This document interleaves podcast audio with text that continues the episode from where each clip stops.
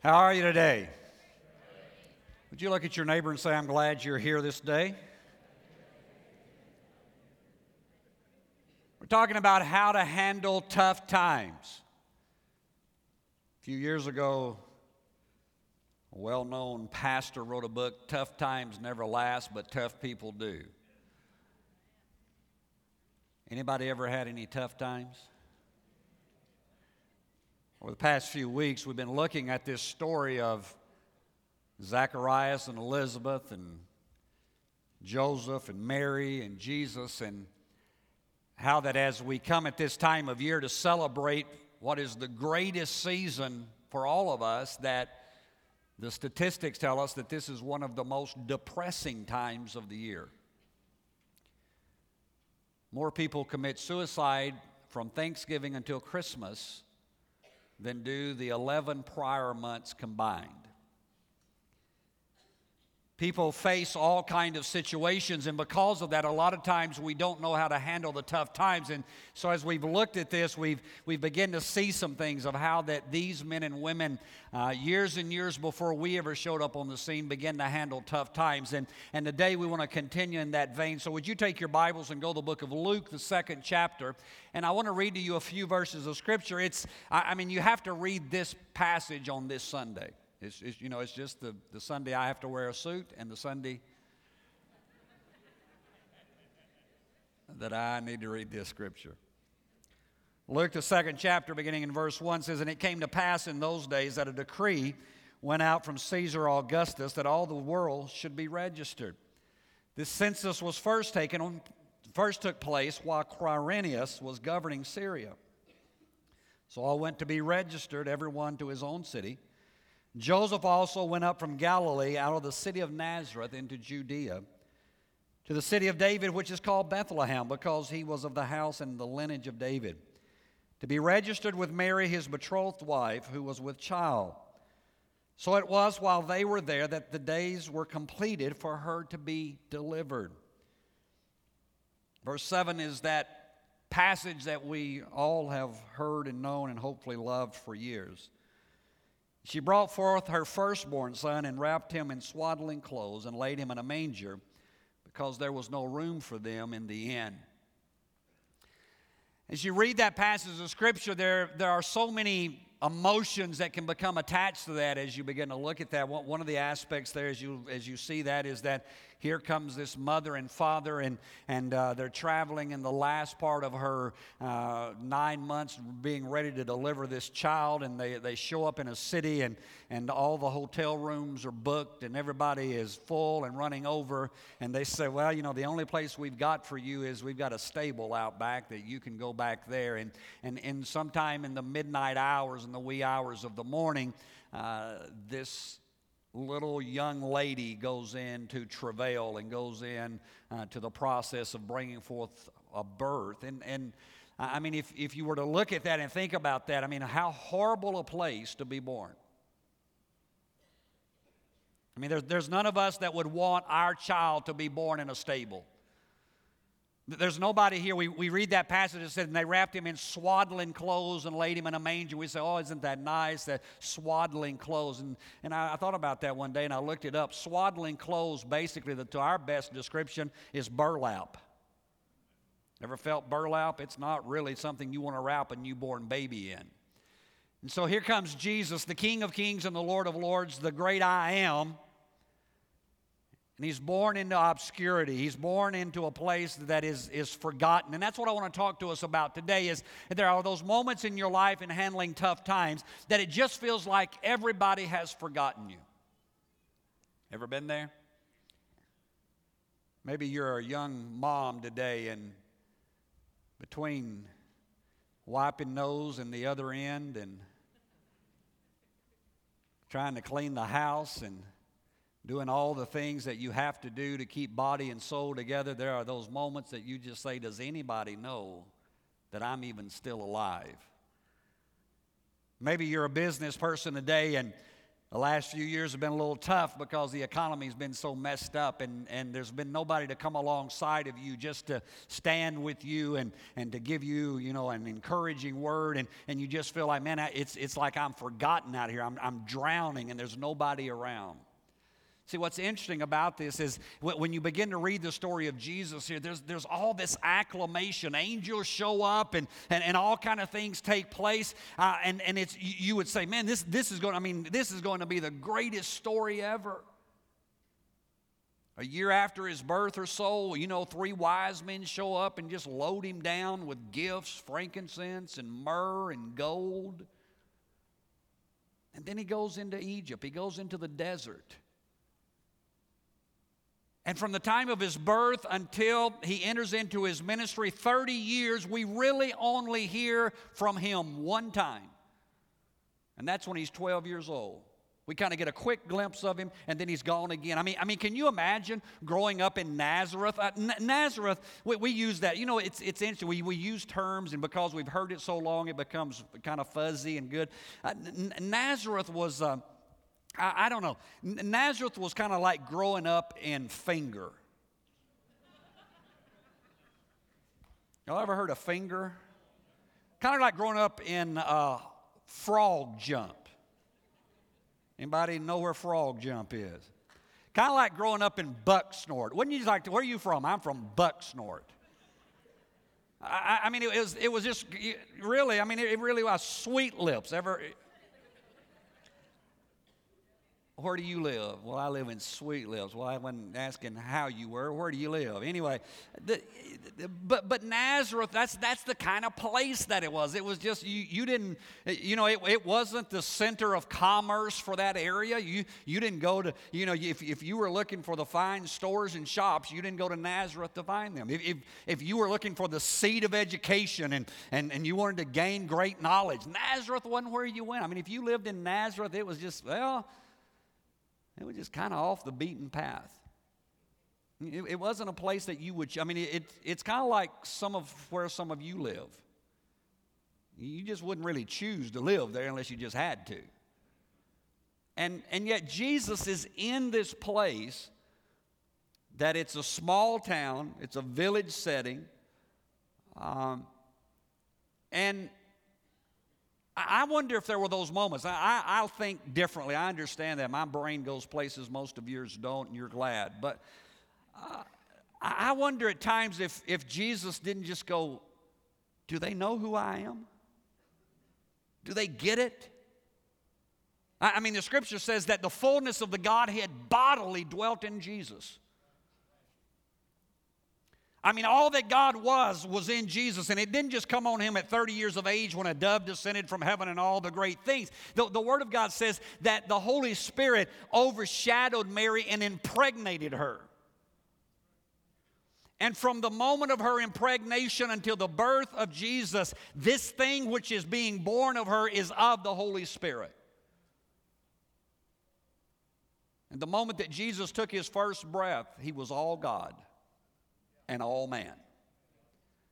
And I just, I just wonder at times, even with his parents. I mean, I, I think Jesus struggled with those teenage years. You ever raised a teenager? They're wonderful. If you can get them through their teenage years without somebody dying. I mean, I, I think eh, the, the, Bible says it this way. The scripture says that Jesus was tempted in all ways like as we are, yet without sin. I mean, I mean, Jesus was tempted to go to his room and slam his door. When his dad or mom told him to do something he didn't like, yet without sin. I, I mean, J- Jesus is, is in those moments of experiencing seeming obscurity. Why, why am I here? Why am I doing this? Lord, I've come and, and I have given myself to the will of the Father and I am here, but can I get this show started? Ever felt that way? Ever felt like, man, is, is my ministry ever going to get started? Is, is my business ever going to take off? Is, is uh, you know, is anybody ever going to find me attractive and marry me?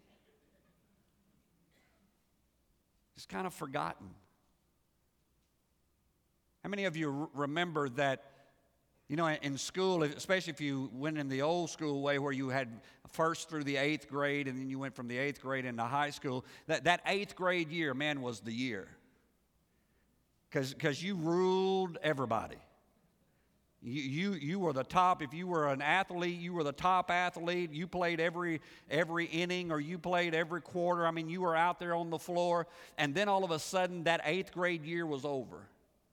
And now you became a freshman and you were nobody. Coach looked at you and said, You'll be sitting on the bench this whole year. And you go, wait a minute, I, I was the star. I was the running back. I was the, uh, the, you know, the best three point shooter we had. And the coach says, You're going to sit on the sidelines. You're, you're going wait. And, and in that moment, you begin to understand that, that it doesn't matter how much mom and daddy think you're the most wonderful thing ever. You know, some of you have come from really wonderful homes that your mom and dad just doted on you. Be thankful for that. And they just told you you were the greatest and the best and the most wonderful. And then you went and found out that somebody else didn't think that. You know, about the first day you show up at the job, you find out that that boss is not really concerned about what your mama thinks about you. It's kind of like sit down and shut up and do what I tell you. And, and so you, you begin to deal with those things in life, and as life continues, there are those moments, and I don't care who you are and what you've gone through, there are those moments in your life where you feel like you've been set aside in obscurity and you're forgotten. And it's like, come on, God, what's happening here? And I, I, believe that Jesus experienced those moments. I believe that he went through those things. And, and, and yet, in those moments, I believe that Jesus learned how to be obedient and he learned what to do so that he would move into everything that he ought to be. And so I want you to stay in that second chapter there, but I want us to, to jump down a few verses. Would you look at the 41st verse today? This is the setting where Jesus, with his mom and dad, go to Jerusalem. And, and it's the whole encounter there. And, and we're going to look at, at four things in this passage that I believe shows us how Jesus lived in that forgotten, obscure moment of his life. That if you and I will apply those same things to our lives, that we can find the key to move into everything that God has for us. We all know that the three and a half years of Jesus' ministry totally changed the history of the world. What we forget is, is that there are 30 years of obscurity where he's on the backside of nowhere, seemingly spinning his wheels. Have you ever felt like you were spinning your wheels? You ever felt like you were just going through the motion? I think Jesus felt that. Look, look in verse 41 and 42. It says, His parents went to Jerusalem every year at the feast of the Passover. And when he was 12, when Jesus was 12, they went up to Jerusalem according to the custom of the feast if I really want to make it through these forgotten moments, this, this moment of obscurity that's in my life, the first thing that I've got to do is I've got to be faithful even in that moment. The, the Bible says that, that they went up to Jerusalem every year. Every year, uh, Joseph and Mary are just faithful to do what God's told them to do. For generations, Jewish people who live in the area are going to make it into Jerusalem. In fact, to this day, if you are around Jewish people at certain feasts, they, if they can be anywhere in the world, and here's what they will say they will say, next year in Jerusalem. Because their hope and their plan and their ideal is, is that next year we're going to celebrate in Jerusalem.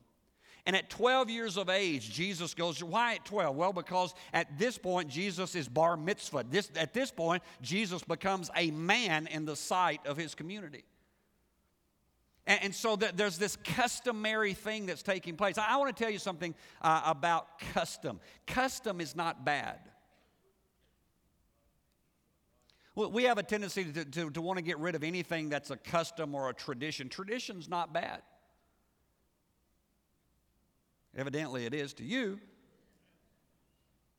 Tra- tradition, you know, uh, sometimes you need to find out why there's a tradition before you mess it up. You know, why, why do you do that? Now, there are some traditions that you probably ought to get rid of. I, I read a story years ago that said uh, that, that one day this little girl was in the, the kitchen with her mom, and her mom was getting ready to fix a big dinner, maybe Christmas time, and said she had this ham, and this ham was laying out on, the, on the table, and, and said the mom took and she cut the end of it off, and she put it in the pan, and, and um, the little girl said, Mom, why, why did you cut the end of that off? And she said, I don't know, my mom always cut it off. So mom gets on the phone, she calls grandma, and she says, why did you cut the end off the ham? And grandma says, I don't know. It's what my mom always did. So great grandma's still alive. She's in her late 80s. They call great grandma. And say, Great grandma, why do we cut the end off the ham? She said, Oh, darling, that's because my pan was too short.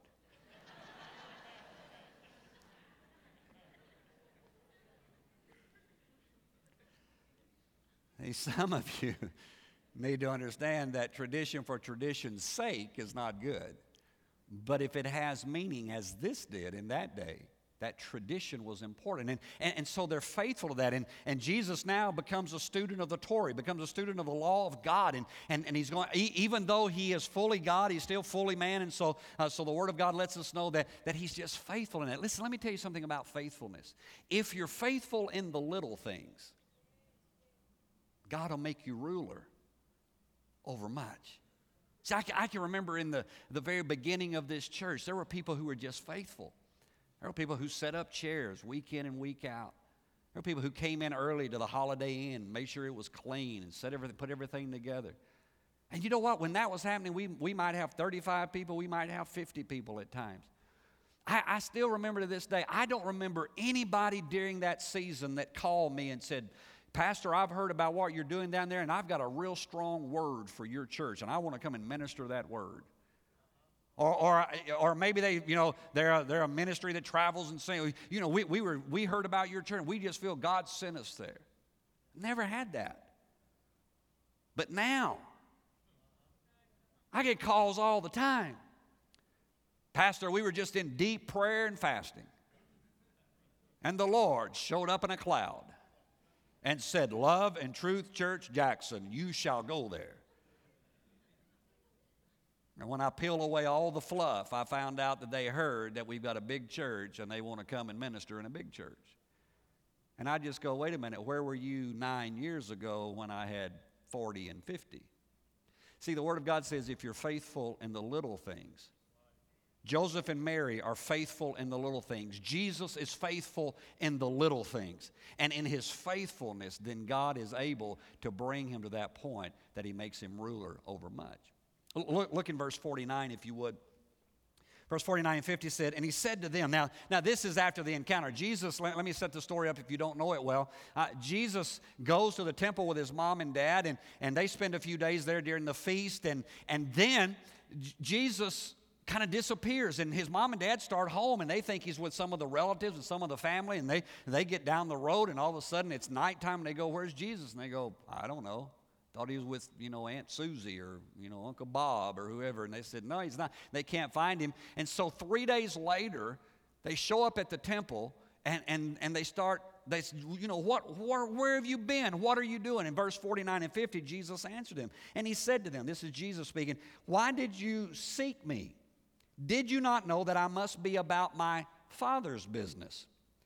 But they did not understand the statement which he spoke to them. The second thing that you've got to have in those moments of obscurity of your life and forgottenness is that you've got to be diligent. Now you say, well, Pastor, what's the difference in faithfulness and diligence? It's kind of like uh, the, the Apostle James writing. James said, uh, he said, Show me your faith without your works, and I'll show you my faith what? By my works. Did he not say that? And, and so diligence is just doing the works. Diligence is just doing the things that you ought to be doing. See, I, you and I need to understand that we need to be about our Father's business. And you look up here and you say, well, that's easy for you to say because you're paid to be spiritual. And I am. I'm, you know, I'm one of the few people in the world that gets paid to be spiritual. But here's the interesting thing the Word of God says that we need to be ready to give an answer to every man who asks of us of the hope that lies within us. Now, let me ask you a question. Have you ever been around Christians that you just really wish weren't? Do I need to break that down for you? Have you ever gone to a restaurant and been so embarrassed by Christians that you wanted to crawl under the table and slip out the door? I mean, I, have gone, I've gone to restaurants and watched Christians, I've watched ministers treat waiters and waitresses like the scum of the earth, get up and leave a 50 cent tip and a tract. Let me tell you, if you're going to leave a tract, leave a 20% tip. Amen. Why? because the Word of God says that you need to be ready to give an answer to every man who asks of the hope that lies within you. In other words, there needs to be something about our lives that we are living in the diligent pursuit of the King of Kings and the Lord of Lords every day in our life. That people look at our life and there is so much hope, there is so much anointing, there is so much power in our lives, even when we are in the forgotten moments. That people say, I don't know how you can do what you're doing but I want some of what you have. Ever been around Christians like that? I have. I know believers who I look at them and they go through good times and they go through bad times, and I go, they're my heroes.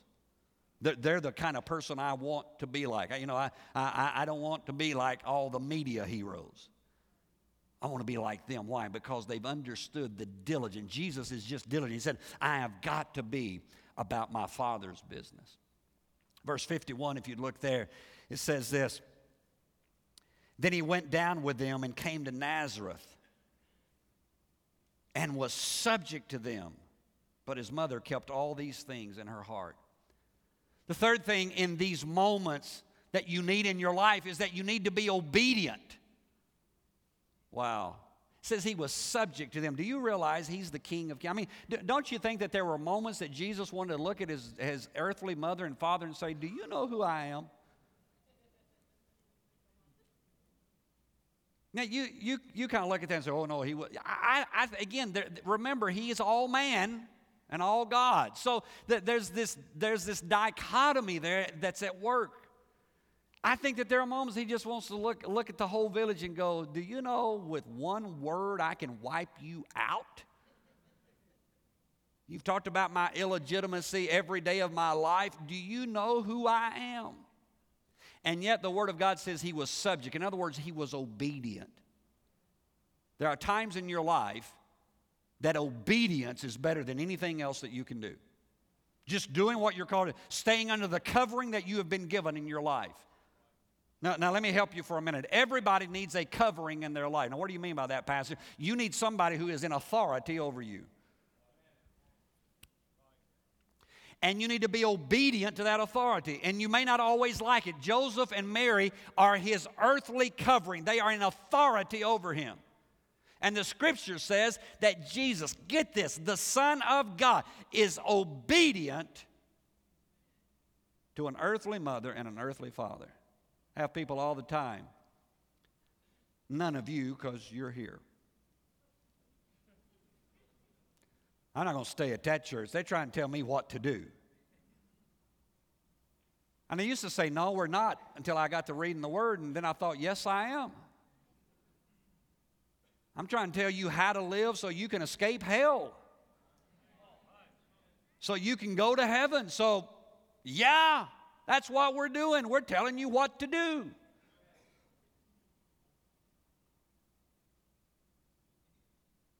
Bless God, ain't nobody gonna tell me what to do. Ever had your kids again, those wonderful years sometimes? Look at you with gritted teeth and go, I'll be glad when I get out of this house. Ain't nobody gonna be telling me what to do. And I just love that. I just want to pack them their bag and just say, Go ahead, darling. There's a door. Because from this moment on, as soon as you walk out the door, everybody is going to be telling you what to do. They're going to tell you when to come to work when to leave. They're going to tell you how to act. They're going to tell you what to wear. They're going to tell you to say, Hello, this is McDonald's. Glad you're here. Can I flip your burger for you? I mean, they, are going to lay it out. So it, you know, it's, it's much easier for us. And, and a, a, lot of times, you know, the Bible talks about that there are moments in, in church discipline that you turn people over to Satan. And I read that scripture and I get nervous. But the scripture says that you do that for their salvation. If they won't be under the authority and obedience to what God has in the house, then you just let the enemy have them for a while and that'll get their attention. Thank the Lord. The Apostle Paul writes in 2 Corinthians and said, okay, restore, bring them back, you know, get them, get them into place. Jesus is obedient even in the hidden time, in the forgotten time. Let me, let me give you the fourth and final one. Look in verse 52. It says, And Jesus increased in wisdom and stature and in favor with God and men. Wisdom, stature, and favor with God and men. Fourth thing that you've got to do in that this moment of hiddenness and forgottenness is that you just got to be patient. You ever prayed for patience? Come on, ever prayed for patience? Let me help you. Don't. Years ago, I used to say, I need to be more patient. And so people started to come to me when I first started pastoring years ago. People come to me and say, Pastor, I'm praying for you to be patient. And I thought that was really good until I read the scripture that said, Tribulation worketh patience. I said, I'm okay.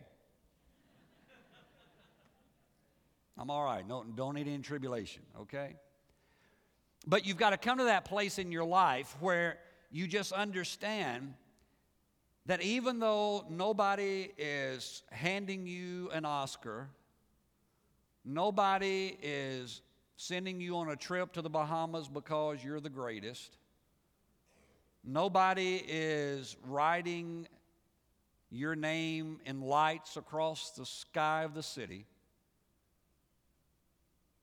That you're still called of God. Jesus, I don't believe Jesus ever once doubted his calling. He, he never, I, I, don't think he ever said, Well, am I, am I really called to do this? Should I? Re-? No. He knew who he was. And for 30 years, he lives in a forgotten place. I mean, can, can you imagine? I mean, I, I think there were days he said, Where are the angels? I mean, they showed up when I was a baby. Why don't they just come and, you know, fly around Nazareth and say some stuff? That'd be pretty cool. Your, mind, your mind's way too boring. I mean, I, you know, I just think that's pretty neat. You got, I don't know, 10,000 of them? That'd be, that'd be a pretty good number. 10,000 angels just show up, blanket Jackson, call your name, and say they're the greatest.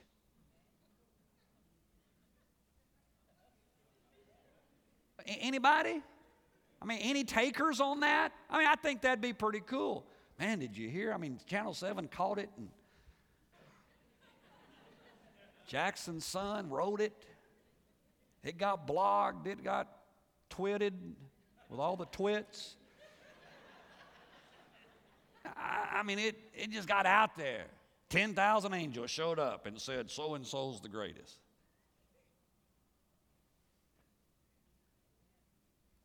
Thirty years, no angels except just at the front end of this thing. Nobody's singing. Nobody's declaring great stuff. Kings came one time, left some gifts, and took off, never came back. Left you just kind of hanging out. What do you do? What do you do in that marriage where you feel forgotten? What do you do in that job that's going nowhere? What do you do in that situation where it seems like even your best friend has forgotten all about you? You just stay faithful and do what you're called to do. Because there's coming a day, in, in the third chapter, and you read it after a while when you get home, the third chapter tells us that when John was baptizing one day, Jesus showed up. John baptizes Jesus, and the Bible says, and the Holy Spirit descended like a dove, and a voice from heaven spoke and said, You are my beloved Son, in whom I am well pleased. And the next sentence says this Now Jesus himself began his ministry at about 30 years of age. Now, watch, and I'm done. 30 years, nothing. Three and a half years blew everybody's mind.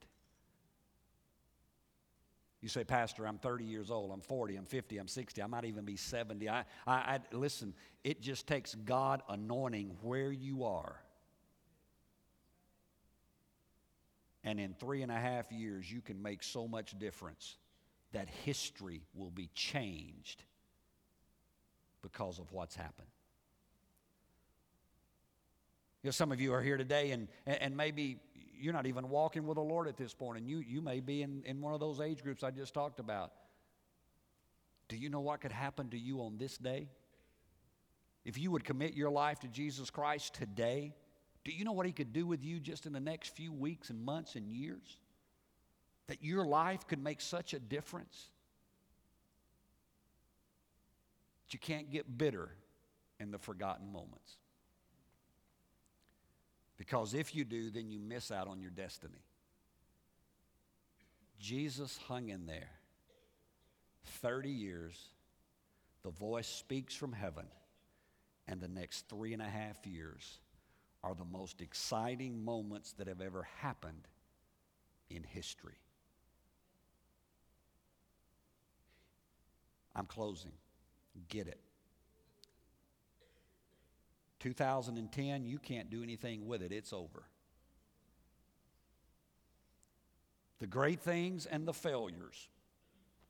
I think that's why God gives us new years. Some of y'all been praying, Lord, I'll be glad when this new year gets here. Right? That's why God gives you new years. 2011 is right ahead of you. How committed are you going to be to living up to what God has for your life, even in the tough times? Because it's the tough times that make you what God wants you to be. Ever heard the term no pain, no gain? Sometime obscurity and forgottenness is the pain but if you come through that, the gain is the anointing of the Holy Spirit that takes you in the places you never thought you could go.